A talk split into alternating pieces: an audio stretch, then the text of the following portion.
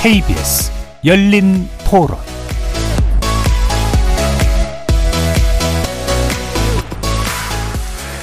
여러분 안녕하십니까? KBS 열린 토론 한상권입니다.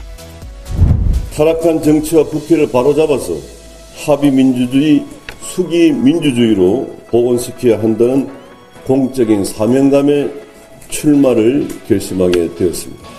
올드보이 중에 저는 해당이 안 돼요. 저는 올드보이가 아니고 smart boy, strong boy예요. 저보다 더 윤석열 정권, 윤석열 대통령하고 투쟁한 사람 있으면 young boy 중에서 나와보라 하세요.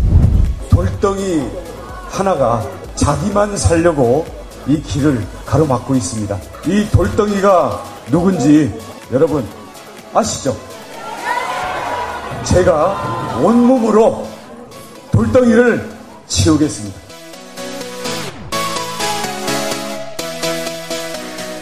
자, 방금 들으신 내용은요, 어, 김무성 전 의원, 박지원 전 국정원장, 그리고 원희룡 전 국토교통부 장관의 발언이었습니다. KBS 열린 토론, 오늘은 정치 외곽에서 국회를 바라보는 색다른 시선을 담은 정치 토크, 국회 외사당으로 여러분을 만납니다. 이제 정말 본격적인 정치의 계절이 시작된 것 같습니다. 22대 총선을 통해서 중앙 정치 무대로 복귀하려는 이른바 올드보이들의 출사표가 잇따르고 있습니다. 먼저 여권을 보면 국민의힘 전신이죠. 새누리당 대표를 지낸 김무성 전 대표가 지난 월요일 부산 중구 영도구에서 출사표를 던지면서 7선 도전에 나섰습니다. 한동안 또 어, 중앙 정치에서 떠나 있었던 원희룡 전 국토교통부 장관은 최근에 인천 계양을을 찾았죠. 어, 여기는 이재명 더불어민주당 대표의 지역구이기도 해서 실제로 뭐 두 사람이 맞붙게 되면 아마 이게 미니 대선이 될 거다. 뭐 이런 평들도 합니다. 야권에서는 일찌감치 정치 구단 박지원 전 국정원장이 출사표를 던져서 5선 도전에 나서고 있습니다. 정동영 전 통일부 장관, 추미애 전 법무부 장관도 총선 대열에 합류할 것 같습니다. 이 외에도 많은 그 올드보이들이 음, 이름이 오르고 있습니다. 이들은 경륜을 앞세워서 타협의 정치를 다시 복원해야 한다며 이 등판의 이유를 내세우고 있죠. 오늘 국회 외사당에서는 부활을 꿈꾸고 있는 올드보이들의 면면을 살펴보면서 이들이 후배 정치인들을 두고 소통도 치열함도 부족하다 이렇게 평하고 어, 있는 이유 뭐 함께 들어보도록 하죠. KBS 열린 토론 지금 출발합니다. 살아 있습니다. 토론이 살아 있습니다. 살아있는 토론, KBS 열린 토론.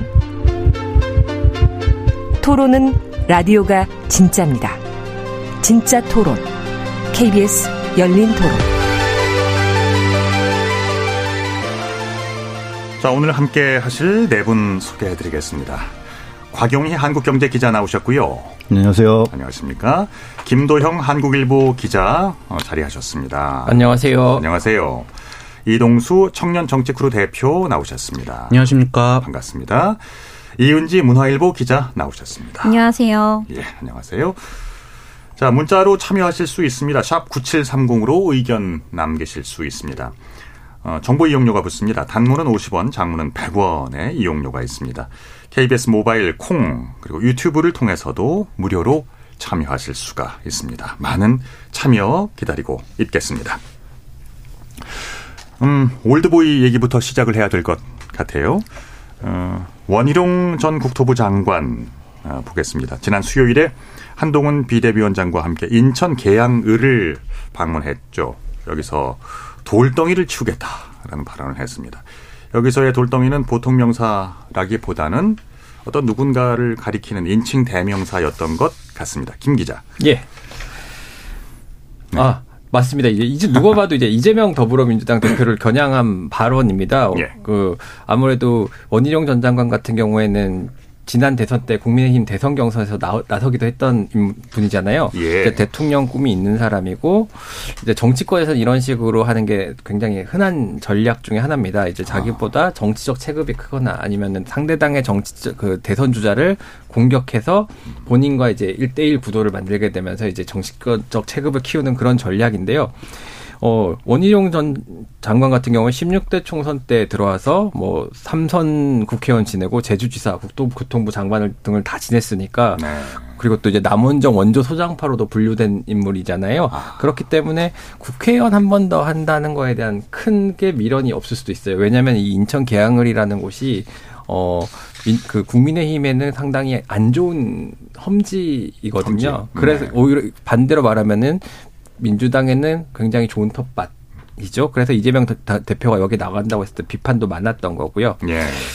근데 이제 한동훈 아그 원전 장관 입장에서 보면은 어떤 종류의 절박함이 저는 좀 엿보이더라고요. 왜냐하면 지금 한동훈 전 법무부 장관이 국민의힘 비상대책위원장이 되면서 온갖 스포트라이트를 다 받고 있는 상황이고, 음. 그리고 그런 상황에서 만약에 총선 승리를 한, 한 비대위원장이 이끌게 될 경우에 대선 주자로서의 입지가 거의 공고화되는 것이고 그러면 원전 장관 같은 경우에는 굉장히 그 입지가 줄어들 수밖에 없거든요. 예. 그러니까 한 비대위원장이 집중 조명이 이뤄지고 있으니까 아마 뭐라도 해야 된다. 어떤 그런 종류의 절박함이 있었을 것으로도 보이고요. 약간 안타까운 얘기인데 원전 장관은 거의 이제 어 사즉생, 생즉사의 선택을 던졌는데 이날도 대부분 언론에서 네. 한 비대위원장이 인천에 방문했다는 점을 크게 다루고 원전 장관의 어떤 그 개항을 출마 의사는 약하게 다루는 약간 그런 부분이 좀 저는 개인적으로 안타깝더라고요. 어떤 뭐 화제성 때문인 것 같아요? 왜, 왜 그랬을까요? 예. 아, 그 아무래도 뭐 지금 예, 뭐 지금 이제 현재 당내에서의 위상이라든지 아니면 음. 최근에 또 이제 이슈를 얼마나 많이 생산했는가 이런 것들을 종합적으로 봤을 때 아무래도 이제 한 비대위원장에게 관심이 쏠릴 수밖에 없는 상황인 것 같습니다. 그렇죠. 이제 본인도 있다라는 거를 계속해서 보여줘야 되는데 있다라는 게 잘 안 보인 상황이니까 인천으로 한 그 국민의힘이 인천에서 행사를 하는 거니까 자기는 거기서 그런 메시지를 던질 수밖에 없었던 거죠. 어쨌든 정치적으로 의미 있는 어, 발언이었던 것 같아요. 이은지 기자. 네, 일단 이재명 대표도 오늘 이 발언에 대한 입장을 처음으로 좀 말, 대답을 했는데 네. 오늘 이제 기자 간담회에서 원희룡 전 장관이 이 대표 지역구를 다 따라다니면서 출마한다고 한다. 네. 그래서 어떻게 생각하느냐 그랬더니 대표가 왜 저를 따라오나요? 뭐 이해가 안 되네요. 이렇게 음. 좀 답을 했는데요. 네. 일단 이재명 대표는 개항을 지역에서 재선 출마 의지가 굉장히 확고해요. 아, 오늘 기자 간담회에서도 예. 지역구 의원이 지역에 나가는 건 지극히 상식적인 생긴 건데 이런 질문 자체가 이상하다라고 일축했을 정도로 아. 굉장히 확고한 의지를 보였고요. 예. 최근에 이제 지역구 사무실을 확장 이전한 것도 그러한 의지의 연장선으로 보시면 될 것 같아요. 그리고 대표실에 물어봐도 지역구 의원이 지역구 출마하는 건 너무나도 당연하고 음. 불과 2년 하고서 다른 지역구로 옮기거나 뭐 비례로 나가든지 이렇게 내팽개치는 것도 맞지가 않다. 그냥 지극히 상식적인 수준에서 생각해달라 이런 이야기를 많이 했는데요. 예. 이제 실제로 이 대표가 개항을이 아닌 비례로 출마해야 한다는 당내 비판이 나오자마자 음. 이제 그 주 주말에 유튜브를 통해서 개항을 지역을 도는 어. 이른바 동네 한 바퀴 브이로그 영상을 찍어 올리기도 했습니다. 그래서 어. 두 사람의 빅매치는 개항 을에서 이뤄질 것으로 보입니다. 의지가 상당히 굳군요. 네. 어, 지역구에서 출마하겠다는 의지가 보였습니다. 그 지난 대선 당시 우리가 기억하고 있습니다. 대장동 일타 강사 그랬잖아요. 그 이재명 당시 후보를 세계에 저격했던 어, 원전 장관인데 일단은 어 이제 대선 주자급의 본인도 이제 그런 가도에 일단 올라와 있다고 인식을 하고 있고요. 그러니까 이런 그 이제 의도 있는 이런 그 음, 도전이라고 말할 수 있겠죠, 곽 기자. 네, 그래서 벌써 이제 명룡대전이라는 신조어도 생겼더라고요. 그래서 네, 네. 원희동 전 장관이 이제 대장동 일타 강사로 워낙 유명했던 건 다들 잘 아시는 거고 이제 모 유튜버 채널에 나가서 뭐 대장동 개발 사업 특혜 의혹, 화천대유 지분 문제 이런 걸 좀 이해하기 어려운 복잡한 사안을 단순하게 해석을 해줘서 크게 이제 화제가 됐었는데 네. 이 이미지 덕분에 사실 국 국힘 내부에서 잠룡으로 또 발돋움을 했고 그다음에 국토부 장관으로 가는 또 결정적인 계기가 됐었잖아요. 근데 예. 본인도 이 명성을 상당히 아끼고 의식한다는 얘기는 좀 들었습니다. 근데 그렇군요. 이 이재명 대표의 수사 국면과 연결을 해서 이런 일타 강사 이미지를 그대로 이제 선거에 투영하겠다는 어떤 국힘의 의도도 좀 보이는 것 같기는 하고요. 또 이제 뭐 민주당에서 뭐 이재명 대표가 안 나올 수도 있다. 뭐 원장관이 허공에 주먹질 하고 있다. 뭐 이렇게 조롱을 했었는데 결국은 이제 이, 뭐 이 기자님 말씀하신 것처럼 그게 이제 오히려 나오시게 됐는데 음. 이런 우리 김 기자님께서 말씀하신 것처럼 이런 행보와 발언만으로 대선 주자 극과 체급이 이제 비슷한 인물을 부각을 시키고 어, 어 어떤 어, 뭐 인지도를 끌어올리는데 도움이 되기 때문에 전혀 헛발질 같지는 않고 또 이제 당에도 어 본인에 대한 이제 부채 의식을 하나 심어줄 수 있는 거잖아요. 내가 이렇게 끝까지 당을 위해서 어 지역을 가리지 않고 가겠다. 음, 음. 또 이제 이게 사실은 어떻게 보면 정말 자기 공, 자객 공천이잖아요. 한 네. 명만 노리고 축구로 치면 이제 맨마킹을 붙인 건데 음. 이게 이제 상향식 공천이 아니라 전략 공천이라는 점에서는 분명히 이제 형평성 문제가 나올 수 있음에도 불구하고 한동훈 위원장이 이렇게 결정을 했다는 거는 철저하게 여당의 주요 인물들의 약점을 물고 늘어지겠다. 지역구에서부터 최대한 생채기를 내고 그냥 호락호락하게 내주지는 않겠다는 생각으로 좀 해석이 됐습니다. 예. 그러니까 이번 정말 건곤일척 예, 승부가 될 텐데 만약에 이제 승부를 정면 승부를 하게 되면은 둘 중 누군가는 뭐 패배하게 될 테고 그러니까 승부에 따라서 어 대권 가도에 어느 어, 누군가는 뭐 큰 심대한 타격 내지는 뭐 탈락까지도 생각해야 되는 거 아니에요? 근데 이제 원희룡 전 장관 입장에서는 승부수를 던지지 않을 수 없는 상황이 된 것 같습니다. 네. 왜냐하면은 지금 원희룡 전 장관 같은 경우는 과거에 한나라당 시절만 해도 뭐 남원정 해가지고 남경필, 원희룡, 정병국 이렇게 이제 소장파 그룹의 어떤 또 혁신적인 이게 차세대 리더처럼 이제 이미지가 굳혀졌었는데, 네. 근데 이제 이분이 제주도지사를 두 번 지내면서 어떻게 보면 중앙 정치에서 좀 멀어져 있었잖아요. 멀어지면서 이제 관심에서도 많이 밀려났다가 이제 지난 대선에서야 다시 또 이제 중앙 정치의 존재감을 나타내기 시작한 시점이란 말이죠. 말이죠. 예.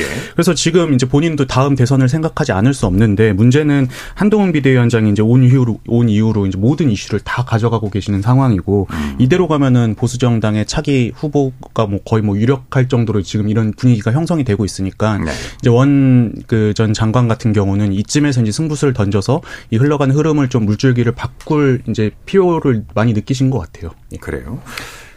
어, 김도윤 기자. 예. 한 말씀 해 주시죠. 이 이제 모두가 대권을 바라보고 음. 있는 그 양자인데 네. 같은 지역구에서 한번 붙게 된다면 네. 이건 뭐 명령 대전 내지 이제 미니 대선이겠네요. 예. 아니 근데 저는 개인적으로는 미니 대선까지 칭하기는 아직 좀 이르다고 생각되는 게그 예. 그 정도 의미를 부여하려면 원희룡 전 장관이 뭐 지금 대권 주자 1위 정도 되면은 뭐 모르겠는데 아직 냉정해요. 예. 아직까지는 그 정도 체급은 아닌 것 같고요. 뭐 굳이 따지면 21대 총선 때그 이낙연 전 총리, 그다음에 황교안 전 총리 이 두 분이 종로에서 음. 붙었잖아요. 그 정도 되면 이제 미니 대선 정도로 칭해낼 음. 수 있을 것 같고 네. 원전 장관 같은 경우에는 승리한다면은 정말로 엄청난 이제 정치적 이득을 걷게 되는 거죠. 왜냐하면은 여기가 제가 선거 결과를 좀 찾아보고 왔는데 국민의힘 계열 정당이 그 10, 20대, 21대 총선에서 40%를 못 얻었어요. 아. 38, 뭐 37, 뭐 요 정도였거든요. 그러니까 그 지역구에서요. 네. 예, 예. 그리고 이제 민주당 후보 같은 경우 는50% 이상을 얻는 지역이거든요. 그렇기 때문에 여기서 만약에 이재명 대표를 꺾는다면 그야말로 파란인 거고 음. 도전해볼 가치가 있는 거죠. 네. 반면에 이 대표 입장에서는 그 이재명 대표 입장에서는 본인이 디펜딩 챔피언인데 음. 이겨 봐 이겨도 당연히 이겨, 이긴 걸 이게 되니까 오히려 뭐 손해를 보게 되는 거죠. 뭐 축구만 봐도 강팀이 약팀을 이기면은 뭐 화제가 안 되지만 약팀이 그 약팀이 강팀을 꺾으면 뉴스가 좀 되잖아요. 예, 예. 근데 원희룡 전 장관 같은 경우에 좀 아, 알아, 알아 아셔야 되는 게 있는데 지난 6월 달에 이제 네. 이재명 대표가 여기 지난 2022년 6월 보궐선거에 이재명 대표 여기 출마를 하면서 국민의힘에서 누구를 공천해야 되냐 여러 가지 논란이 있다가 원래서 여기 준비하던 지역 당협위원장을 공천을 했었어요. 윤형선이라는 분인데 이분이 지금도 당협위원장이에요. 아. 근데 그때 어, 이분이 44.75%를 받았거든요. 네. 그러면은 만약에 원희룡 전 장관이 여기서 출마를 했는데 이 44.75를 못 얻게 된다. 네. 그렇게 되면 또 다른 정치적 타격이 예상되는 거죠. 아, 그렇군요. 어, 어쨌든 간에 그 원장관, 원전 장관으로서는 놓칠 수 없는 싸움이 되겠네요. 이윤지 기자. 그렇죠. 이제 원희룡 전 장관이 당연히 결과에 영향을 많이 받을 수밖에 없고요. 앞에서도 짚어주셨지만 개항을 은 송영길 전 대표가 5선이나 했던 지역구로 이제 민주당 텃밭이기 때문에 네. 그래서 당 내에서도 원희룡 전 장관이 뭔가 승리 가능성을 좀 높게 보고 들어갔다기보다는 네. 이제 본인 체급을 대전 주자급으로 높이기 위해서 이 대표를 타깃으로 1대1 구도를 만들기 위한 작업으로 많이 해석을 하고요. 음. 그 개항에서 이제 국민의힘 후보로 당선되기 어렵다는 걸 어느 정도는 감안을 할 거고 아마 이 희생을 근거로 당에 뭔가를 요구할 가능성이 있다. 이런 해석들이 좀 나오고 있습니다. 다만 정말 원 장관이 원전 장관이 여기에 국민의힘 깃발을 꽂는다면 그땐 정말 체급이 달라질 걸로 보이고요. 어려운 선거를 이긴 거니까. 그래서 아까 전에 뭐 이재명 그 대표가 당시 개항을 해서 얻었던 이제 표 이야기가 나왔는데 오늘 정봉주 전 의원이 뭐라고 했냐면 원희룡 전 장관이 이제 개항을 해 나가면 이 대표가 지역에 발이 묶이는 건 아니냐. 음. 전국 선거를 돌 수 없지 않느냐 이랬더니 정봉주 전 의원이 그 지역은 이재명 대표 브로마이드만 갖다 놔도 이긴다라는 말을 했거든요. 그만큼 텃밭이다라고 보시면 될 것 같아요. 근데 네, 방금 그, 말씀하신 예, 것처럼 예. 그 이제 당내 포지션상에서도 지금 원희룡 전 장관이 절대적으로 유리한 상황인 것 같긴 합니다. 왜냐하면 지금 원희룡 전 장관 같은 경우는 국민의힘에서 뭐 주요 당직을 맡고 있는 건 없는 거잖아요. 그러니까 이제 개항을 해 출마해도 본인 본인 선거만 열심히 하시면 되는데 음. 이재명 대표 같은 경우는 지금 전국 선거를 다 책임져야 되는 네. 위치에 있는 상황에서 원 전 장관이 만약에 이제 개항에서 어느 정도 바람을 일으키기라도 하면 굉장히 좀 이제 불편해지는 상황이 연출이 되는 거죠. 그래서 그 불출마 가능성도 살짝 나왔었거든요.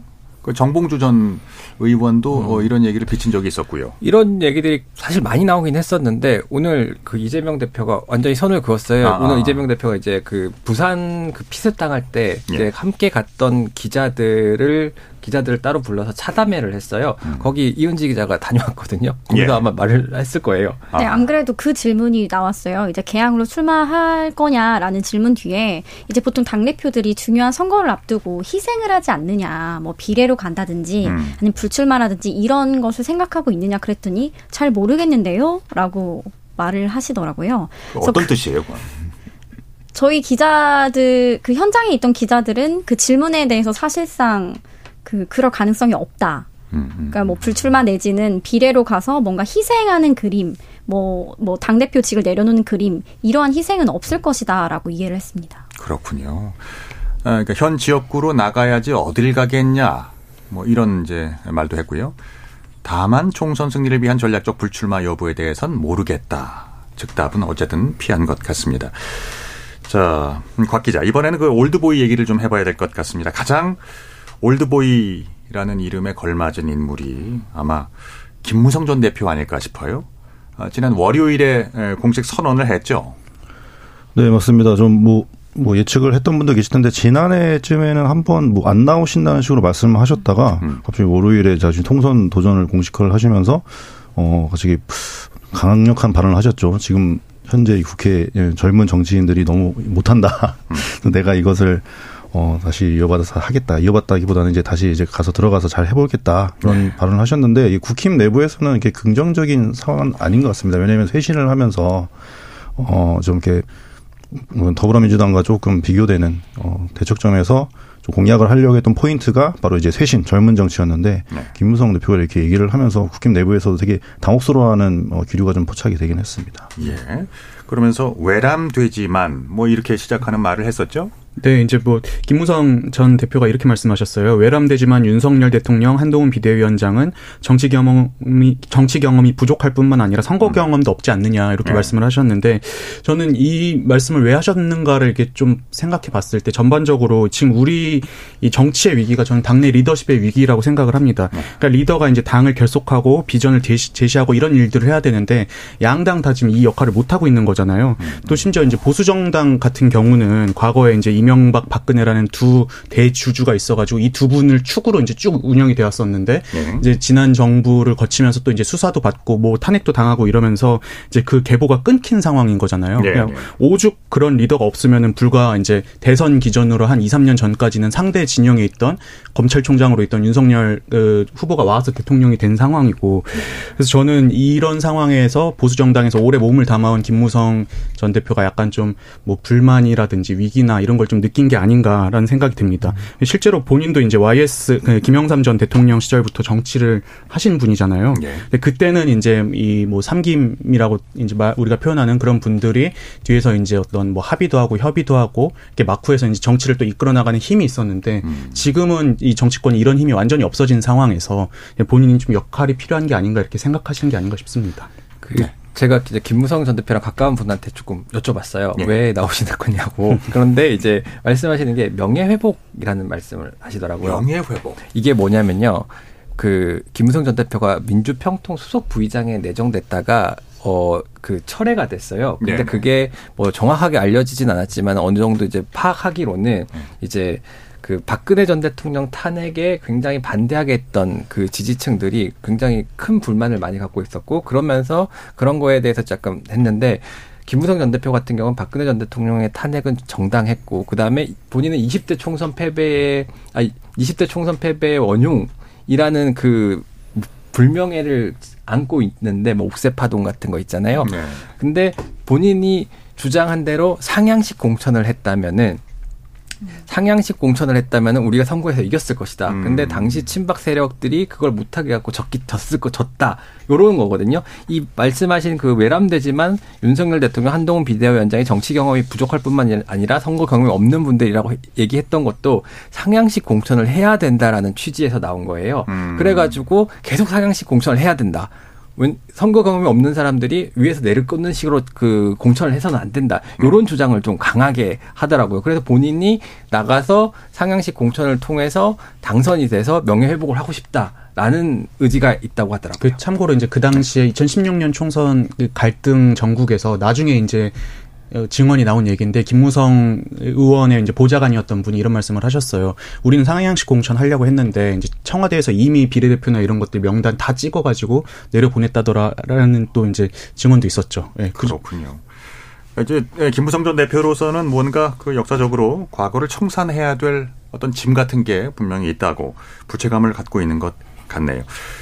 그리고 여당 인사들 중에 음, 또 출마를 선언했거나 고려하는 오비들 보겠습니다.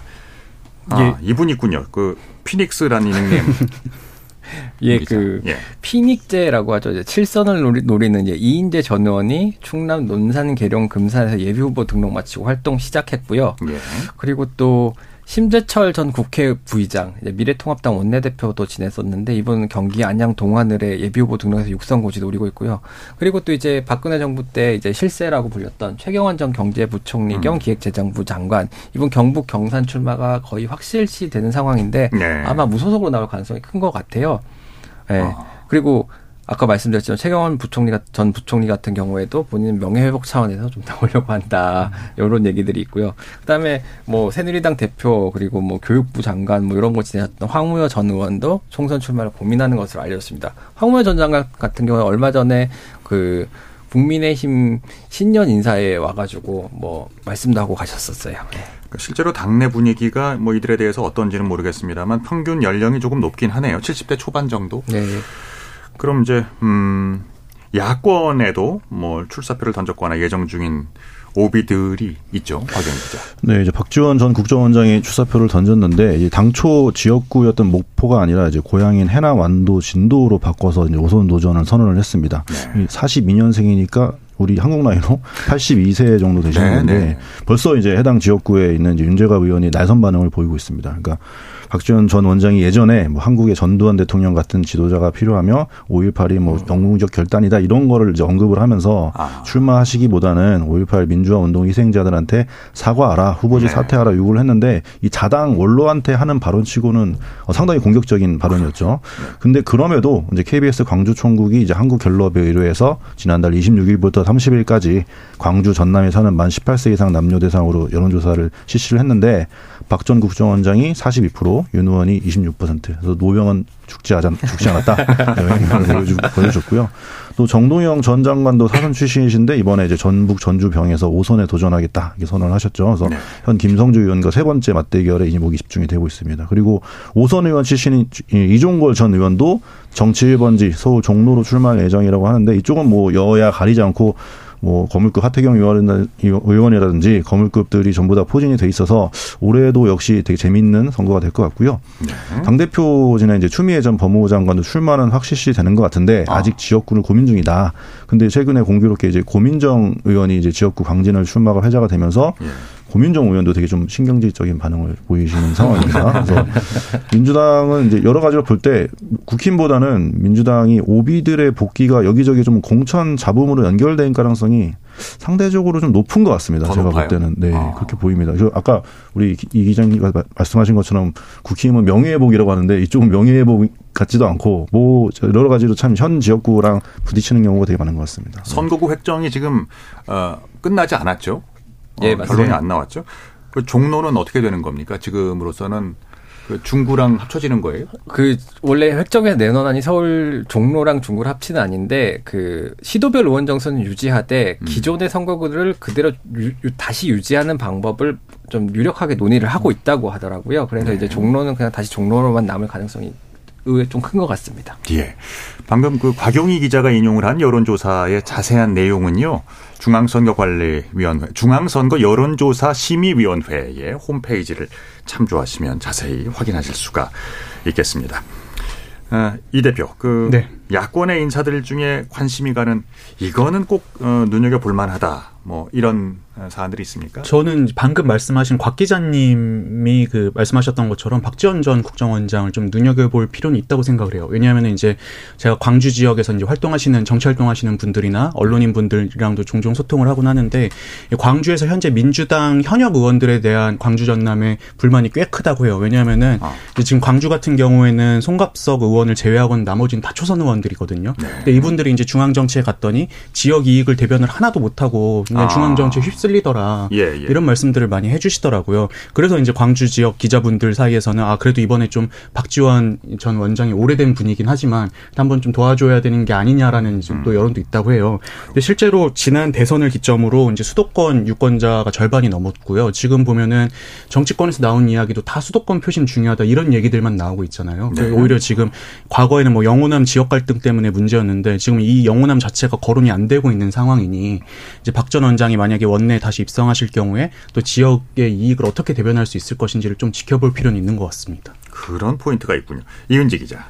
네, 저 같은 경우는 세 번째 리턴 매치가 이루어지는 정동영 전 통일부 장관과 김성주 이제 민주당 정책위 부의장이거든요. 네. 이 전북 전주병 선거를 좀 눈여겨봐야 된다고 생각하는데 이분들이 좀 재밌는 게 두 사람 두 분이 전주고와 서울대 국사학과 선후배 사이고요. 오. 어. 이번이 세 번째 이제 매치입니다. 예. 이제 전적을 살펴보면 2016년 총선에서는 정동영 전 장관이 국민의당 으로 당선이 됐고요. 근데 그때 단 989표 차이였습니다. 그리고 지난 이, 지난 총선에서는 김성주 의원이 이제 배지를 다시 회수해 왔는데 더블 스코어로 이겼어요. 네. 그래서 이번에 정동영 전 장관이 출마 선을 한 이후에 지역 주민들에게 뿌린 문자를 봤는데 여론조사를 담았는데 정동영 전 장관이 김성주 의원을 오차 범위 내에서 이제 골든 크로스 이제 앞질른 내용을 이제 붙여가지고 보냈더라고요. 그래서 음. 벌써부터 좀 총선 경쟁 열기가 굉장히 달아오르고 있는데 다만 이 해당 여론조사가 유선 전화 20%여서 고령층에서 높은 지지가 나온 걸로 분석을 많이 합니다. 아. 보통 휴대폰은 좀 젊은 층이 많이 받는 걸로 알려져 있고 유선 전화가 있는 곳은 아무래도 고령층이라고 인식을 많이 하거든요. 예. 그래서 실제 지역에서는 젊은 층에선 좀 김성주 현역 의원의 지지도가 좀 높고 5060 세대에서는 정 전 장관에 대한 향수 내지는 마지막으로 좀 한번 밀어주자. 어. 어, 뭐 전북의 자존심이다. 이런 예. 기류가 있다고 지역 관계자가 이야기를 하던데요. 예. 원래 이제 리턴 매치가 가장 재밌는데 지금 1대1 무승부 상황에서 누가 승기를 잡게 될지 좀 주목이 될 것 같습니다. 그렇군요. 어, 이제 예, 올드보이들이 뭐 공통적으로 하는 말들이 있습니다. 이제 현실 정치에 문제가 있다. 후배 정치인들이 잘하면 내가 나서질 않는다. 뭐 이런 모양새가 썩 마음에 들지 않은 것 같아요. 어떤 걸 가장 큰 문제라고 볼까요? 그 대화와 타협이 없다라는 음. 말씀을 많이 하시더라고요. 예. 이제 김무성 전 대표 같은 경우에 양극단의 정치를 언급을 하면서 후배들이 너무 못한다 이렇게 음. 얘기를 했고 그 박지원 전 의원도 비슷한 맥락에서 정치력이 부족하다는 취지의 비판을 많이 했는데 예. 사실 이제 김무성 전 대표하고 박지원 전 의원하고 2010년에 두 분 다 이제 원내 대표를 하면서 그때 협상 파트너였거든요. 네. 그래가지고 그때 대화와 타협의 정치를 한다는 평가를 초기에 많이 받았어요. 그리고 본인들도 나중에 아 자기가 내가 뭐 김무성 원내 대표랑 협상할 때는 어떻다 뭐 이런 얘기들 많이 했었거든요. 음. 근데 또 당시 기사들 살펴보면은 타협 정치의 상징에서 충돌의 상징으로 뭐 이런 제목이 좀 있어요. 어. 그게 뭐냐면은 2010년 12월 8일 예산안 처리 과정에서 그 민주당하고 이제 당시 한나라당하고 주먹 다짐이 있었거든요. 그러면서 김무성 원내대표는 어, 여야 의원을 향해 다 나와 다 밀어라고 소리 질렀다 이런 내용들이 기사에 들어가 있어요. 아, 그 동물국회. 예, 예, 예, 예. 그리고 이제 박지원 원내대표는 약속이 다르지 않느냐는 분노와 삿대질을 날렸다 이렇게 기사에 들어가 있거든요. 네. 그러니까 두 분도 만약 후배들한테 못한다고 하기에는 좀 민망한 부분들이 있는 것 같아요. 그리고 이 두 분도 20대 국회 때 실질적으로 정치권을 이끌었던 분이기 때문에 네. 현재 대치에 일정 부분 책임이 없다고 하기도 어려운 상황 같습니다. 뭐 아, 근데 그렇죠. 저는 그래도 네. 이제 이 두 분 특히 이제 김무성 의원 전 의원 같은 분들한테 기대하는 바가 뭐냐면은 아. 그 2015년에 새누리당이 굉장히 시끄러웠었잖아요. 그 당시에 이제 김무성 당 대표, 유승민 원내대표 시절인데 뭐 이제 봄부터 여름에는 국회법 파동 이래가지고 이제 이 유승민 그 원내대표를 향해서 대통령이 막 배신의 정치를 하고 있다 이런 일도 있었고 네. 그 직후에는 또 이제 안심번호 국민경선제를 도입하는 것과 관련해서 김무성 당시의 대표가 이제 야당이랑 합의를 했다 또 그거 가지고도 이제 청와대랑 갈등을 빚은 적이 있었거든요. 전 기본적으로 그래도 이제 김무성 전 대표나 박지원 전 원장 같은 분들은 삼김 밑에서 이제 그걸 보고 자랐고 이제 그런 정치를 배운 분들이기 때문에 이 마쿠에서 이제 협상을 하고 이런 것들을 조금은 추구하지는 않을까 이제 이런 기대를 하고 있고요.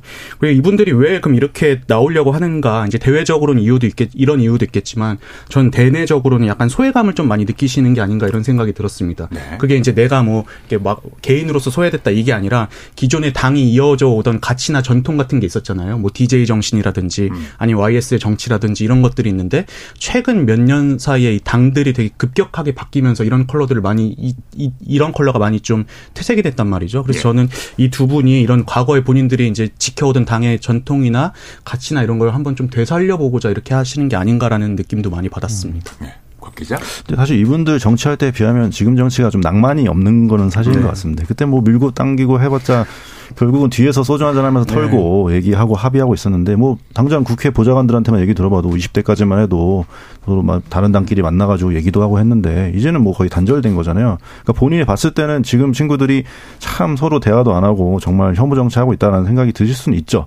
물론 이제 뭐 젊은 정치들이 또 뭘 보여줬냐라고 하면 사실은 할 말은 없거든요. 왜냐면은 정치 신인들이 구태 정치를 좀 반복해 온 거는 사실이죠. 뭐 국회에서 업무 안 하고 다른 걸 한다든지 뭐 강성 지지층만 바라보면서 발언한다든지 이렇게 구정치를 답습하는 모습들이 좀 많이 있었고 이제 기대감을 국민들이 많이 저버리게 만들어 버리는 그런 모습이 있었습니다. 그래서 뭐 이게 이제 정치 혐오, 정치 포기로 이어진 것도 있었고 이거는 이제 젊은 정치인들도 반성할 부분이고 개탄스러운 상황입니다만은 반대로 생각하면 이런 구태 정치를 반복하는 정치 신인들이 살아날 수밖에 없는 어떤 그 수질 예, 기준을 조성을 한 것도 이제 기존 정치인들이 아닌가. 네, 네. 자기를 닮은 사람들을 골라서 정치권에 들어놓고 키워준 거 아닙니까? 그러니까 음. 그 기사, 그러니까 저는 다 좋은데 들어와서 뭐 후배들이 너무 못한다 이 얘기 자체는 좀 제 얼굴에 침 뱉기라는 생각이 들어요, 솔직히. 네. 책임에서 자유로울 수 없죠. 맞죠? 근데 문화가 네. 저도 되게 많이 바뀌었다를 어디서 느끼냐면은 제가 이제 의원실에서 처음 일하기 시작한 게 20대 국회부터였는데 그때부터도 이제 선배 보좌관이나 이런 분들이 이런 말씀 하시더라고요. 예전에는 막 앞에서 싸워도 국정감사나 이런 거 끝나면 우리 다 같이 의원실 음. 같은 상임위들끼리 모여가지고 여야 상관없이 막 회식도 하고 이랬는데 요즘은 점점 그런 게 사라지고 있다. 근데 요즘 21대는 아예 그런 모습은 찾아보기 어려워진 것 같습니다. 전쟁 같은 정치 뭐 이런 얘기 나올 만하죠. 네. 윤재 기자. 네, 그리고 최근에 민주당 한 중진 의원이 이런 이야기를 하더라고요. 최근에 양당 모두 지금 의원 절반이 초선으로 이루어져 있어요. 음. 그래서 너무 당 운영이 초선 중심으로 되고 있다. 네. 그래서 예전에는 좀 중진들이 당을 이끌어 가는 게 있었고 또 총재 정치가 지금은 사라졌잖아요. 네. 그래서 다수인 초선 의원들의 입김이 세졌는데 과연 이 입김이 세진 만큼 더 나은 정치를 하고 있느냐. 음. 특히 지금 뭐 초선 의원들이 좋은 평가를 받고 있다고 보기가 어렵거든요. 네. 청년 의원들이 국회에 입성해서 과연 좋은 정치를 보여줬느냐. 청년 청년 정치에 대한 회의도 굉장히 컸는데요. 그래서 이런 부분에 대해서 다시 정치를 좀 복원하자. 이런 의미에서도 뭐 후배들 너무 못해서 우리가 한다. 이런 이야기가 나온 것 같기도 합니다. 그래요. 그러면 이제 이런 올드보이 들에 대한 당내의 시선은 어떤지도 궁금하고요. 지금 공천 룰을 보면 어, 다선 의원들한테는 감점 요인들이 좀 있죠. 핸디캡이 있고 기득권이라고 보는 이제 시각 때문인지 어, 올드보이들에게는 그러면 이제 경, 영, 어떤 영향이 갈 만한 내용들이 지금 나오고 있나요? 예, 김대혁 기자. 예, 그 김무성 전 대표 출마한 날 부산 의원들한테 전화를 좀 돌려봤는데요. 좀 부담스러운 기색이 좀 많더라고요. 이제는 아. 고문으로 역할을 하실 때가 아니냐, 당을 왜 도움이 되겠냐는 조금 약간 좀 우려 섞인 시선들이 많았고, 네. 다만 뭐 김무성 전 그 나이를 갖고 꼭 뭐라고 하는 건 아니다. 뭐 필요한 역할이 있으시지만 고문을 해주시는 게 좋지 않겠느냐 이런 인식이 있고 공천 룰 같은 경우에는 이제 국민의힘이나 뭐 민주당이나 동일 지역에서 3선 이상 한 의원들에 대해서 어느 정도 그 경선 득표율에서 감산하는 그런 룰들이 만들어지고 있습니다. 최근에 민주당은 이미 1년 전에 그런 룰을 확정을 했었고 최근에 이제 국민의힘 공천관리위원회에서 경선 득표율에서 15%를 감산하는 내용이 많이 들어가 있습니다. 근데 네. 대부분 3선 이상 의원들은 아니 내가 그래 지역구에 3선을 했는데 신인들하고 분데 이 정도는 감수해야 되지 않느냐 이런 반응들이 많고 오히려 문제를 삼는 거는 권역별로 국민의힘 같은 경우에는 이제 당원과 일반 여론조사의 비율을 달리하는 경우가 있거든요. 어떤 곳에서는 책임 당원을 50% 반영하는데 어떤 곳에서는 책임 당원을 20%만 반영해요. 그래서 책임 당원이 20%만 반영되는 지역의 의원들이 어 그 부분이 줄어드는 거에 대한 부담을 많이 느끼더라고요. 민주당 같은 경우도 총선 기획단에서 이 올드보이 출마 제한에 대한 의제가 논의 테이블에 올랐는데 네. 결국에는 합치된 의견으로 모이질 않아서 결국 발표를 못했어요. 음. 그래서 활동이 종료되고 공관위로 공이 넘어가게 됐는데 예. 그럼 뭐 총기단 관계자에게 좀 물어봤어요. 왜 올드보이 출마 제한 이야기 논의가 나왔는데 왜 결론을 못 지었냐. 근데 이 반대 의견이 있었는데 요지가 어디까지를 올드보이로 규정할 것이냐, 뭐 나이로 할 것이냐. 지금 현역 의원들 중에서도 60대, 50대, 뭐 70대 어디까지를 할 것이냐. 그 범위를 명확히 정하기 어렵. 다는 이유로 이게 네. 좀안 됐다고 해요. 그래서 결국에 내용은 발표를 못 했는데 또 오늘 이재명 대표가 아까 전에 차담회를 가졌다고 했잖아요. 네. 그 자리에서 또 똑같은 질문이 나왔어요. 뭐 586 정치인들 음. 올드보이 출마 제한 관련한 이슈들이 있는데 어떻게 생각하냐 그랬더니 이 대표가 어 저도 586인데요. 예, 그리고 저도 이제 60대다라고 음. 이야기를 하더라고요. 예, 예. 그래서 이걸 저희는 출마 제한을 하기에는 사실상 어렵지 않겠느냐 그런 의미로 좀 해석을 했습니다. 그 선거철 되면은 나오는 얘기가 물갈이, 뭐 세대 교체 이런 말들 좋아하잖아요. 근데 이게 연원을 따져 보면은 뭐 DJ YS가 청년 시절에도 40대 기술원 뭐 이렇게 제기되고 했지 않습니까? 그러니까 나이가 많다 혹은 경력이 오래됐다는 이유로 어, 배제한다. 뭐 이것들은 좀 어, 글쎄 논리적으로 좀 완결성이 있을까? 뭐 미국만 해도 8, 90대 상원 의원들 이렇게 드물지 않게 있잖아요. 낙하손의 수상이 아마 일본에서도 저한 음. 80대 중반, 85살까지 아마 정치를 했던 것으로 기억이 나는데요.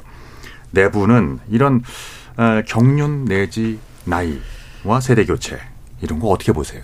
저, 저, 예, 저는 이제 나이나 경력은 중요하지 않다고 생각을 하는 게요. 딱 그 반례를 보여주는 게 이번 21대 국회라고 생각을 합니다. 지금 21대 국회 3, 40대 의원들, 그리고 초선 의원들이 과연 기존에 있는 정치인들보다 나은 정치를 보여줬냐 했을 때 전 절대 아니라고 생각을 하고요. 그, 버니 샌더스 같은 경우에 1941년생이거든요. 음. 근데 이제 2016년 미국 대선을 앞두고 민주당에서 경선을 할 때 이분에 대해서 오히려 청년층이 굉장히 많이 열광을 했어요. 근데 그게 뭐 나이나 아니면 스타일이나 이런 것과는 전혀 상관이 없이 이분이 평생을 양극화나 불평등과 싸워온 그런 이력 본인이 갖고 있는 어떤 메시지 이런 것들에 열광을 한 거라고 생각을 하거든요. 그래서 저도 이제 이 뭐 스타일을 되게 젊게 하고 뭐 초선들을 많이 뭐 신인들을 등용하고 이런 것들도 중요하지만 결국에는 어떤 메시지를 국민에게 주고 비전을 제시할 것인가 그게 그 진정성이 제일 중요하다고 생각을 합니다. 예. 김 기자. 예, 저도 개인적으로 비슷한 생각이고요. 지난 총선 같은 경우 다시 생각해 보면은 중진 의원들이 험지에 출마해야 된다는 명목으로 이제 험지로 보내고 그리고 초선 의원들이 좀 많이 들어왔는데요. 사실 뭐 언론도 그렇고 뭐 여러 가지 평가가 최악의 초선들이라고 많이 평가를 하지 않습니까? 네. 그러니까 단순히 좀 물갈이가 중요한 건 아니라는 생각이 듭니다. 다만 이제 좀 오래된 정치인들도 본인의 쓰임이 다했다는 생각이 들 때는 그걸 알고 물러나는 미덕이 좀 필요하다는 생각은 들어요. 근데 그런 판단을 잘 하시지는 못하는 것 같습니다. 그래서 개인적으로는 지난 총선에 불출마했던 원혜영 전 의원 같은 분들이 어떤 귀감이 되지 않나 그런 생각을 하고 있습니다. 예. 박 기자는 어떻게 생각하세요? 저는 이게 아까 이제 이 기자님이 말씀하신 것처럼 노인의 기준이 사실은 되게 애매한 게 있거든요. 지금 인구 구성비를 보면은 가장 많은 인구수가 많은 연령대가 50에서 54세라고 합니다. 그 다음에 60에서 64세예요. 그 다음에 50, 55에서 59세. 그러니까 종합하면 50에서 65세 5세 사이, 86세대가 아직은 이제 여전히 왕성하게 활동을 하고 있는 최고 어, 최다 인, 네. 어, 인구를 차지하고 있는 거죠. 그러니까 당연히 정치권 역시 고령화 현상이 좀 불가피한 거는 어쩔 수 없는 것 같고요. 요즘에 또 60대에도 사실 노인으로 불리기 애매한 상황이 오고 있습니다. 그래서 86세대가 정치에 여전히 관심을 갖고 있는 한그 올드보이들의 자생력은 절대 무시할 수 없는 상황인 거고 또 여기서 어느 나이를 기준으로 세대 교체할지 여기서 이제 애매해지는 거죠. 그다음에 일반 직장인 기준으로도 뭐 60세 정년이라고 하는데 요즘 정년 연장 얘기 계속 나오고 있고 네. 교수는 이미 65세잖아요. 대법원장은 70세까지 합니다. OB들이 뭐 득세를 하는 거는 인구학적으로는 어 자연스러운 상황처럼 보이고 미국도 아까 우리 진행자, 진행자님께서 말씀하신 것처럼 사실 하원에서는 물론 임기가 2년이긴 하지만 20선, 30선이 있잖아요. 예. 네, primary 뭐 상향적으로 있는데도 불구하고 이런 일이 벌어지고 있고 어 당연히 이제 그, 그리고 이제 미국 같은 경우에는 현역 의원 교체율이 10% 초반대로 알고 있는데 음. 반드시 막 나이 많으니까 뭐 선수가 많으니까 잘라내자 이거는 저는 좀 제가 40대여서 이런 말을 할 수 있는 건지 모르겠지만 네, 좀 동의하기는 어렵습니다. 네. 그러고 보니까 트럼프 대통령 전, 아, 전 대통령이죠. 지금 주가를 올리고 있는 46년생이네요. 이제 77세인가요? 뭐 이렇게 되고 바이든 대통령 80 넘었잖아요. 뭐 그렇습니다. 이윤지 기자 의견은 어떠세요? 네, 저도 다 모든 의견에 동의를 하고요. 586이란 이유 하나만으로 역차별 받을 이유는 없다고 보는데요. 이제 다만 정치권에선 늘 상징성을 중요시 여기잖아요. 네. 국민들이 와닿는 것도 이런 상징적인 물갈이라서 기득권으로 대표되는 586이나 뭐 올드보이들이 늘 타깃이 되는 것 같아요. 그래서 그런 측면에서 이제 뭐 586 대표 주자인 우상호 의원처럼 불출마 선언을 좀 본인이 먼저 해서 스스로 내려놓는 방법이 아니고서야 당에서 강제적으로 뭐 586, 뭐 올드보이 나오지 마 말아라. 이건 좀 민주적인 방식은 아니라고 보고요. 다만 좀 한 가지 짚고 싶은 게 올드보이 출마에서 그 이미 5선, 6선을 하고 이제 4년을 쉬셨던 분들이 이번에 다시 출마하는 경우 굉장히 많은데 예. 이걸 두고 사실 의장을 노린 행보다라는 음. 해석이 나오는 게 사실입니다. 예, 예. 그래서 정말 좀 국민을 대표하는 국회의원으로서 본인이 이제 지역 주민들을 위해서 마지막 헌신을 하겠다 이런 사명으로 좀 나와야지 뭔가 뭐, 뭐 선수를 하나 더 키워서 의장을 하겠다 이런 목적으로 도전하는 것이라면 맞지 않다고 봅니다. 국회의장 자격이 선수 순서인가요? 그리고 제1당인가요? 네, 그렇습니다. 그냥 투표. 일단 네. 일당은 일, 일당에서 국회의장을 가져가고요. 네. 그다음에 이제 그 안에서 경선을 하는데 대체적으로 가장 선수가 높은 분이 하는 게 관례죠. 그렇군요. 네, 이런 것들도 고려 요소가 되겠네요. 어, KBS 열린 토론 22대 총선을 앞두고요. 어, 대화와 협치가 실종된 에, 지금의 한국 정치를 타협의 정치로 복원하겠다. 뭐 이런 기치를 내걸고 있는 지금 출사표를 새롭게 던지고 있는 이른바 old boys 다선 의원들 이야기를 나누고 있습니다. 8시 2분 지나고 있습니다. 음, 오늘 청취자 여러분들께서 보내주신 의견들 알아보죠. 정의진 문자캐스터 전해주시죠. 네, 지금까지 청취 여러분이 보내주신 문자들 소개합니다. 3098님. 지금 정치권이 서로 간의 소통과 타협의 대상이 아니라고 갈라치고 약점 잡고 늘어지기로만 보여집니다. 예전에는 앞에서는 서로 다른 의견을 내더라도 물밑에서는 여야가 끊임없이 협상을 했다는 이야기도 들었는데요. 올드보이들이 다시 들어가서 이런 분위기를 다시 잡아준다면 어떨까요? 4580님. 총선이 되면 세대교체 이야기가 괜히 나오는 게 아닙니다. 세상이 달라지고 있는 만큼 국회의 얼굴도 달라져야 한다고 생각합니다. 구태 정치가 아닌 새로운 정치를 만나고 싶습니다 해주셨고요. 0421님, 나이가 중요하지 않지만 올드보이들 귀환하면 옛날에 본인의 정치 스타일에 머무르지 않고 지금 국민들이 원하는 것은 무엇인지 현재 감각을 읽고 펼치는 대민 정치 하셨으면 좋겠습니다. 바람을 맞으면님, 예전에는 대화, 타협했던 거 맞나요? 예전에도 뉴스 보면 국회에서 몸싸움 하던 기억이 또렷합니다. 혼밥의 왕님, 올드보이의 귀환이 뭐가 문제입니까? 지금 현역 초선 재선 의원들은 그동안 무슨 활약을 했나요? 국민에겐 올드보이, 영보이 구분이 중요하지 않습니다. 그저 민생을 위해 소신 있고 당당한 정치를 할 수 있는 국회의원이 필요합니다. 라고 보내주셨네요. 네, KBS 열린 토론. 이 시간은 영상으로도 생중계하고 있습니다. 유튜브에 들어가셔서 KBS 일라디오 또는 KBS 열린 토론을 검색하시면 지금 바로 토론하는 모습 보실 수 있습니다. 방송을 듣고 계신 여러분이 시민 농객입니다. 계속해서 청취자 여러분들의 날카로운 시선과 의견 보내주세요. 지금까지 문자캐스터 정의진이었습니다. 상대 얘기 중에서도 맞는 얘기가 있잖아요. 그러면 어, 예, 거기까지 동감이 이루어졌으니까 그럼 또 요 다음 가시죠. 무슨 정반합, 정반합 이렇게 가야 되거든요. 이기고 지는 걸 떠나서 좋은 결론을 또 줄여내셨으면 좋겠어요. 선 넘지 않는 그런 토론. 별로 의미는 없을 것 같아도 그래도 그런 자리가 자꾸 있어야 뭐가 변화가 있을 것 같아요. 그렇게 하다가 보면 뭐라도 뭐 하나 얻어 걸리는 게 있겠죠. 시민 논객 여러분을 기다립니다. 평일 저녁 7시 20분 KBS 열린 토론. KBS 열린 토론 2부에서 역시 어, 곽용희 한국경제 기자, 김도형 한국일보 기자, 이동수 청년 정치 크루 대표, 이은지 문화일보 기자 네 분 함께 합니다. 어, 과거에도요 선거철 때마다 정치력이 필요한 순간마다 중요한 역할을 해온 선배 정치인들이라고 해야 될까요? 경륜이 있는 올드 보이스들은 어, 등장을 했습니다. 이 이야기 어, 해봐야 할 것 같아요. 먼저 음, 위기의 상황마다 여야 진영을 이렇게 넘나드는 원조 올드보이가 있습니다. 김종인 전 비대위원. 네. 정치 경력을 보면 참 그 직함들이 많았고요. 어, 직업이 비대위원장 뭐 이렇게 불리기도 하는 분입니다.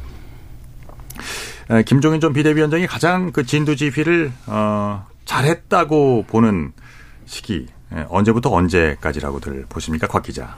저는 일단 그 김종인 전 비대위원장의 전성기는 2016년이 아닐까라고 개인적으로는 생각을 합니다. 이때 네. 이제 문재인 더불어민주당 지도부가 비대위를 꾸리면서 어, 김 전 위원장을 삼고초려 하면서 이제 음. 전설이 시작이 됐는데 당시 민주당이 이제 2016년 20대 총선을 코앞에 둔 상황에서 연패에 몰리고 그다음에 문재인 안철수 개파 갈등으로 대립도 좀 엄청 첨예한 상황이었죠. 근데 네. 문 대통령 전 대통령이 직접 나서서 어, 명의를 하, 역임을 하고 그 다음에 비대위 합류 조건으로 이제 절대적인 공천권을 또 약속을 해줍니다.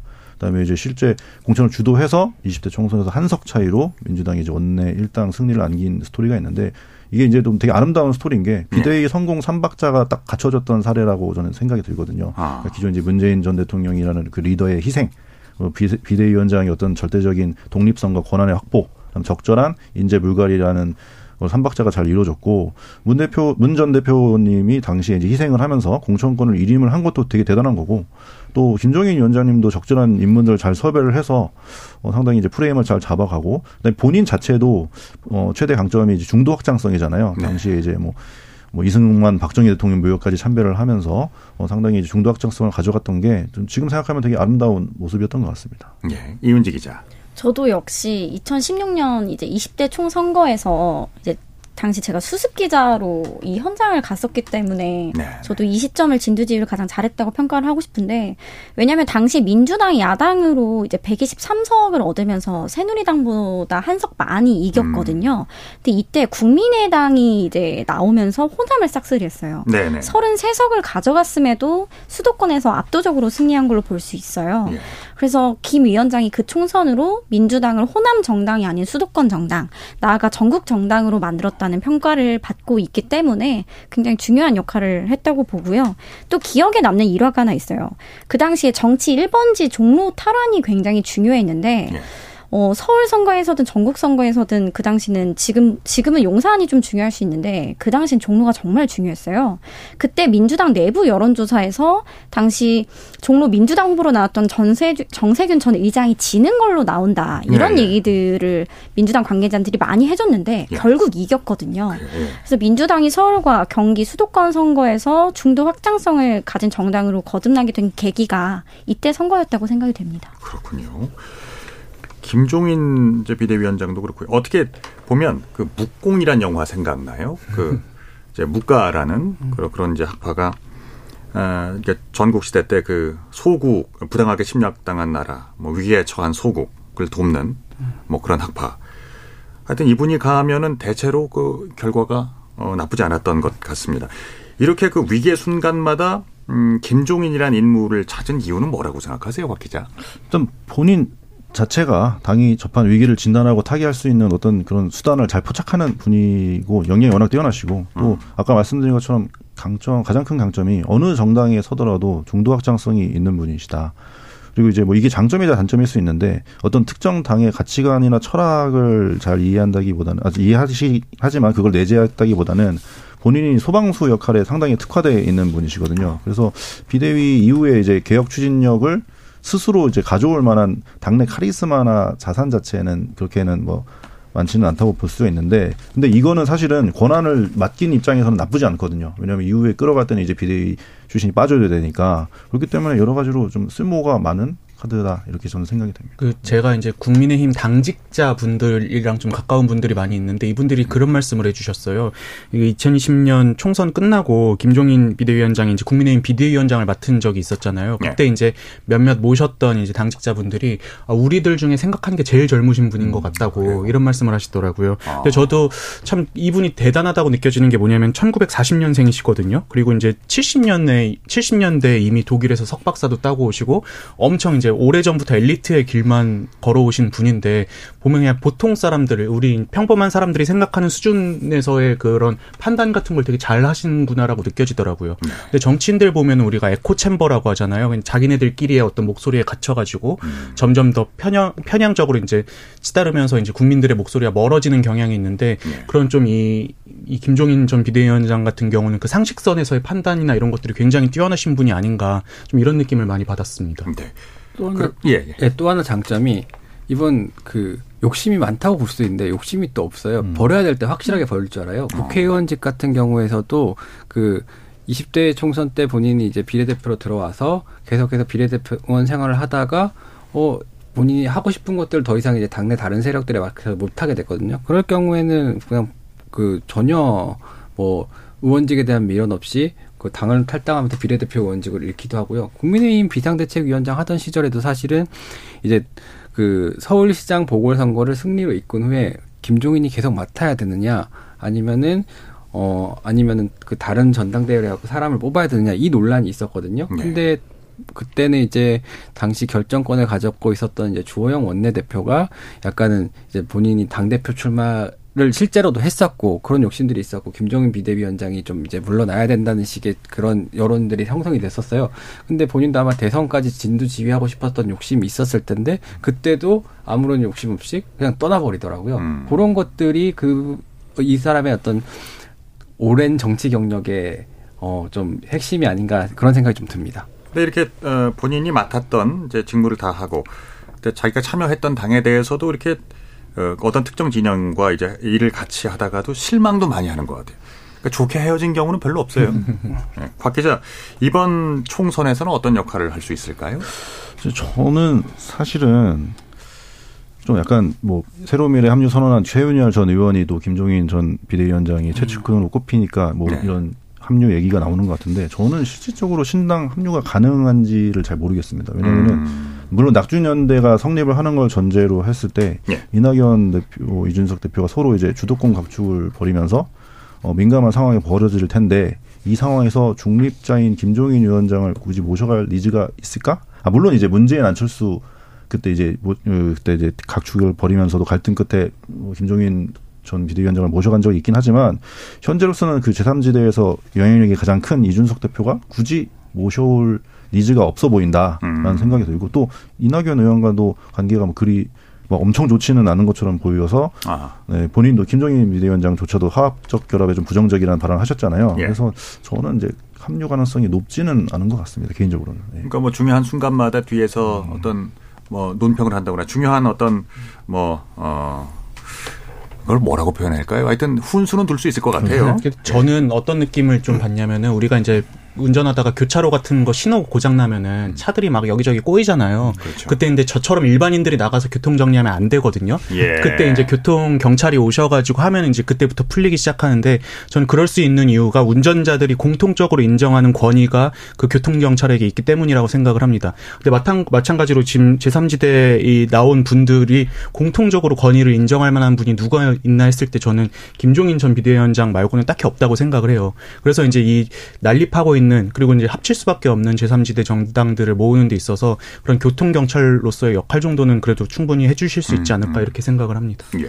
지금 금태섭 전 의원이 주도하고 있는 신당이 새로운 선택인데 창당 때 김종인 전 위원장이 위원장이 굉장히 힘을 실어준 바가 있어요. 그래서 아. 지금도 뭐 금전 의원이나 이낙연 전 대표와 소통을 하면서 뭐 아까 훈수란 표현을 하시기도 했는데 네. 연대 내지 통합을 위한 뭐 물밑 역할은 하고 있는 것으로 알려져 있고요. 네. 근데 다만 이제 삼지대 관계자에게 좀 물어봤어요. 김종인 전 위원장이 뭔가 역할을 음. 할수 없느냐, 뭐 예. 이번 판에 좀 전면적으로 나서거나 할 일은 없느냐 했더니 그런 일은 좀 없을 거라고 이야기를 하더라고요. 그래서 왜 그러냐고 물어보니까 김 전 위원장에 대한 이제 대중들의 인식이 더 이상 긍정적이지만 않다고 말을 하더라고요. 그 이유가 좀 너무 오래 양당에서 역할을 오랜 세월을 했기 때문에 이번에 또 하게 되면 국민들 인식이 또 김종인이야?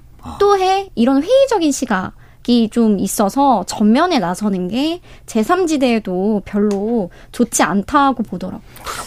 네. 약간 일할 준비가 돼야 일을 하는 분인데 네.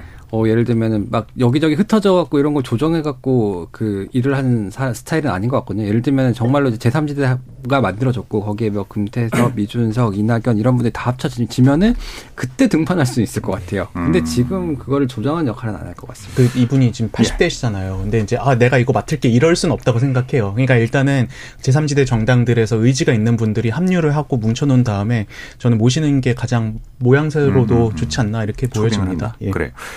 20년도, 2020년도 얘기를 좀 해보겠습니다. 21대 총선 당시에도 역시 올드보이 이슈가 있었죠.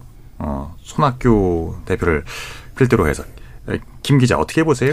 그 당시에 이제 그 지난 지난 총선 같은 경우 화두가 뭐 세대 교체, 청년 뭐 이런 거였잖아요.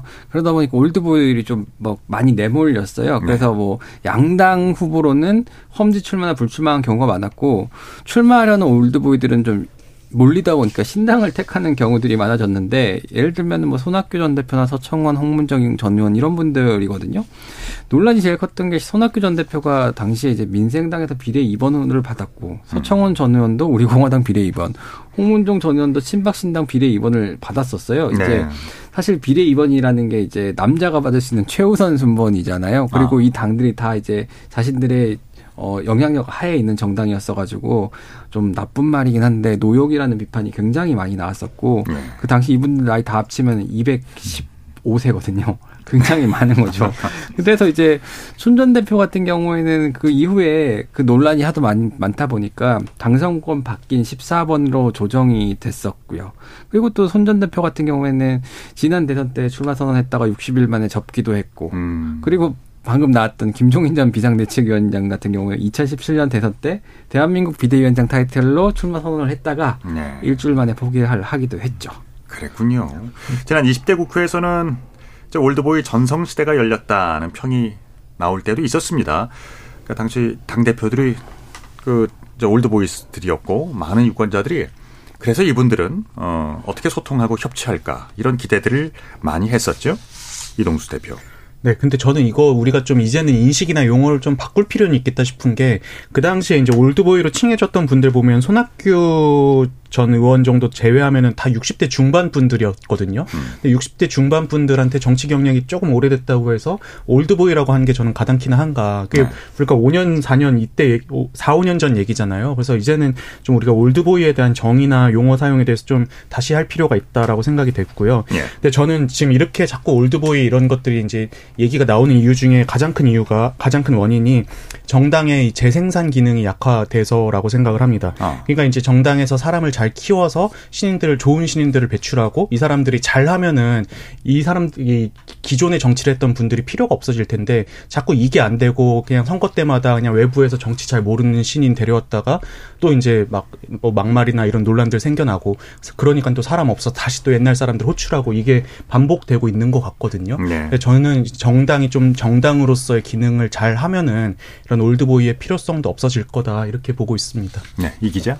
이제 20대 국회에서 이제 바른미래당 수장의 손학규 대표, 그다음에 이해찬 더불어민주당 대표, 그다음에 김병준 자유한국당 비대위원장, 정동영 민주평화당 대표까지 이 네 분이 다 이제 네. 그 대표를 맡아서 협상을 하게 되는 상황이 도래했는데 이때 제가 출입을 하고 있어서 좀 기억에 남는 게 네. 그럼 과연 이때 협치가 잘 됐느냐를 지켜보면 어, 그렇지 않았다고 음. 저는 평가를 하고 싶은데요. 네. 일단 당시에 이제 올드보이들의 경륜으로 정치와 협치의 복원을 기대하는 한다 음. 이런 기사들도 굉장히 많이 났었는데 예. 좀 결국엔 그렇지 못했던 게 한 면면을 보시면 정동영 대표 같은 경우는 민주당을 탈당해서 국민의당으로 간 상황에서 이해찬 대표와 사이가 좋을 리가 없고요. 네. 실제 지난 대선 국면에서 이제 이건 좀 막전 막후 이야기인데 당시 어 이재명 그 당시 대선 후보가 이제 민주진영이 다 합쳐져야 된다 이러면서 정동영 뭐 전 의원이나 이런 분들을 다 복당을 시켰단 말이에요. 이때 이걸 반대했던 분이 이해찬 대표라고 알고 있고요. 아, 그리고 김병준 위원장 같은 경우도 여야를 넘나들면서 노무현 전 대통령과 인연을 이어가다가 또 박근혜 정부에서 총리 후보자가 되기도 했잖아요. 그런 연유로 민주당 입장에서는 좀 협치가 어려웠던 상황이고요. 손학 이 학규 대표가 전 대표 같은 경우는 정말 민주당과는 건널 수 없는 강을 건넌 사람이다라고까지 표현을 해요. 민주당에서 당 대표까지 지내고서 탈당해서 이제 보수 진영인 바른미래당에 간 거잖아요. 아, 네, 그래서 네. 민주당과 얼마나 사이가 안 좋냐면 뭐 손 전 대표가 최근에 칼럼을 쓰거나 할 때 직함을 바른미래당 전 대표로 쓰지 않고 민주당 전 대표로 써요. 네. 이걸 두고서 민주당 내에서 아, 왜 최신 어, 직함인 바른미래당 전 대표를 써야지 왜 민주당 전 대표 로 쓰냐 이런 볼멘 소리가 나올 정도로 좀 사이가 실제로 좋지 않아서 협치가 생각만큼 잘 이루어지지 못했습니다. 노회한 정치인들은 안 그럴 것 같은데 이렇게 그러니까 구원 내지 뭐 원한 뭐 이런 나쁜 감정들은 참 끊기가 어려운 그 무엇인 것 같습니다만 이런 그 뭐 김무성 전 대표와 원희룡 전 장관까지 포함한 이런 올드보이들이 아, 이 올드보이가 국회에 입성을 하게 되면 어떤 역할을 할 수 있을까요? 김 기자. 예. 저는 일단은 근데 이분들이 공천을 받을 수 있을지 먼저 봐야 될 것 같고요. 그리고 만약 입성을 한다고 해도 간혹 쓴소리를 하긴 하실 거예요. 근데 근본적인 변화를 좀 이끌어내기 어렵다고 보는 이유가 어, 지금 다시 당대표를 하겠습니까? 원내대표를 하겠습니까? 이미 그런 것들은 다 지나왔고, 뭐 실제 그러면은 발언에 뭐, 여론의 파급력은 분명히 있겠지만은, 그, 어떤 그 실제로 정치를 바꿀 수 있는 그 영향력은 없을 거라고 보거든요. 예를 들면 뭐 음, 이렇게 음. 하면 안 된다라고 했을 때 초선 의원들이나 재선 의원들이 이분들의 말씀을 듣고 그렇게 뭐 안 싸우고 대화하고 타협하고 이렇게 되지는 않을 것 같거든요. 오히려 지지층에 소구하고 또 장 당 지도부에 소구하는 정치 풍토에 그대로 순응을 할 것 같고 그뭐 사실은 다시 들어와도 공천권이 없는 중진 의원이잖아요. 그렇다 보니까 한계가 좀 명확하다고 보입니다. 그들의 성공을 위한 조건은 뭐라고 보세요, 그러면? 공천권.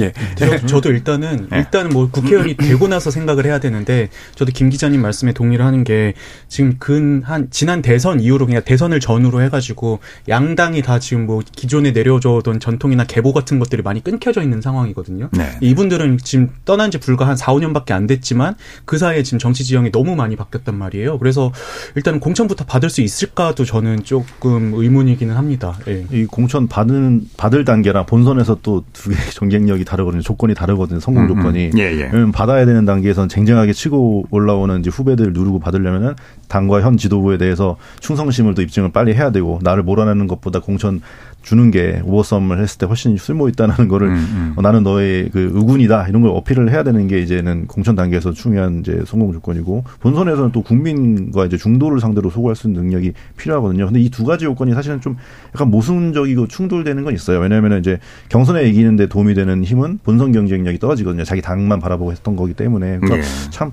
나이 많으신 분들이 이게 성공하는 게 사실 쉽지가 않다 이런 상황으로 보입니다. 알겠습니다.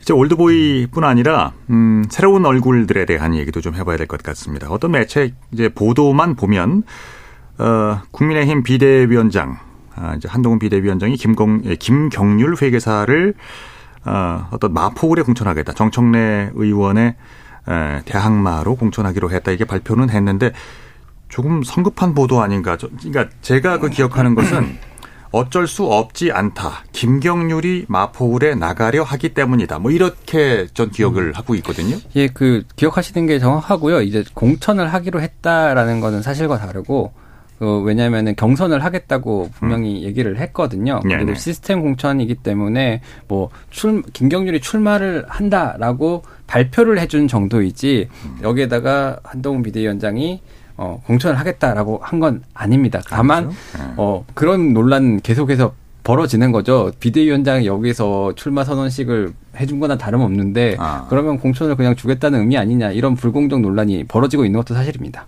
저는 이 사건을 보면서 탕후루가 생각이 났어요. 예? 지금 최근에 이제 인터넷을 아. 뜨겁게 달군 이슈 중에 한 유명 인터넷 방송인이 이제 동탄에서 탕후루 가게를 열었는데 그 가게가 공교롭게도 기존의 탕후루 가게가 있던데 바로 옆자리에다 이제 가게를 열어가지고 이거 상도덕이 너무 없는 거 아니냐. 심지어 이제 탕후루는 영세 자영업자가 운영하는 보통 업종 중에 하나인데 그렇죠. 본인은 유명 방송인으로서 연예인들도 막 초대하려고 막 예고도 해놓고 음. 이런 데서 이제 좀 불공정한 경쟁이 이루어지는 거 아니냐 이런 비판이 있었거든요. 네. 근데 저도 저는 이제 공천에도 좀 최소한의 상도덕은 필요하다고 생각을 합니다. 그러니까 김경률 회계사가 나가면 안 된다가 아니라 음. 이제 나갈 수 있는데 근데 이제 기존에 이제 10년 동안 여기서 지역위원회 활 당협위원회 활동을 해오신 분이 있는 거잖아요. 그렇죠. 그럼 사전에 그래도 어느 정도 이야기라도 하고 양해도 구하든지 이런 과정이 좀 필요했었는데 그런 과정을 다 건너뛰고서 그냥 그 자리에서 김경률도 나갑니다 이래 버리면은 이제 기존에 당에서 활동해오신 분들의 박탈감이나 이런 게 굉장히 클 것 같아요. 클 것 같아요. 네. 자 그러면 자 오늘 주제 안에서 어, 네 분께 어, 말씀 좀 들어볼게요. 못다한 이야기 강조하고 싶으신 내용 있으시면 한 말씀씩 해주시죠. 김 기자부터요? 아, 올드보이요? 예. 이제 올드보이라고, 아, 일단은 먼저 원희룡 전 장관은 64년생인데, 그리고 음. 정치를 조금 일찍 하셨다는 이유로, 어, 올드보이로 딱 이렇게 말씀 바로 묶기는 저는 약간은 조금 뭐, 조금 섭섭하신 부분이 있을 것도 같다라는 생각이 들고, 그런 맥락에서, 아까도 말씀드렸듯이, 어, 그, 나이가 많다, 경력이 오래됐다라는 이유로 나오면 안 된다라고 얘기하는 건 좀 어폐가 있어 보이지만, 예. 이제 그런 올드보이라고 부칭하시는 분들이 과연 자신의 쓰임이 있는가, 내가 여기서 무엇을 더 할 수 있는가, 나의 사적 욕심은 없는가, 이런 고민을 한번 해보시고, 나의 쓰임이 아직 있다고 생각하면 그걸 확실하게 보여주는 비전을 들고 나오시면 좋을 것 같고요. 예. 그렇지 않다면, 이제 원혜영 전 의원의 미덕을 따르는 게 좋지 않을까라는 생각을 합니다. 알겠습니다. 곽 기자. 저는 이제 어제 김경률 회계사 한테 연락을 드렸더니 경천 그뭐 공천 얘기 이런 건 안 하셨는데 네. 일단 되게 자신감을 좀 많이 보이시더라고요. 근데 아. 이제 그때 이제 정청래 의원을 개딸 전체주의 뭐 운동권에 뭐 특권 정치 이런 식으로 이렇게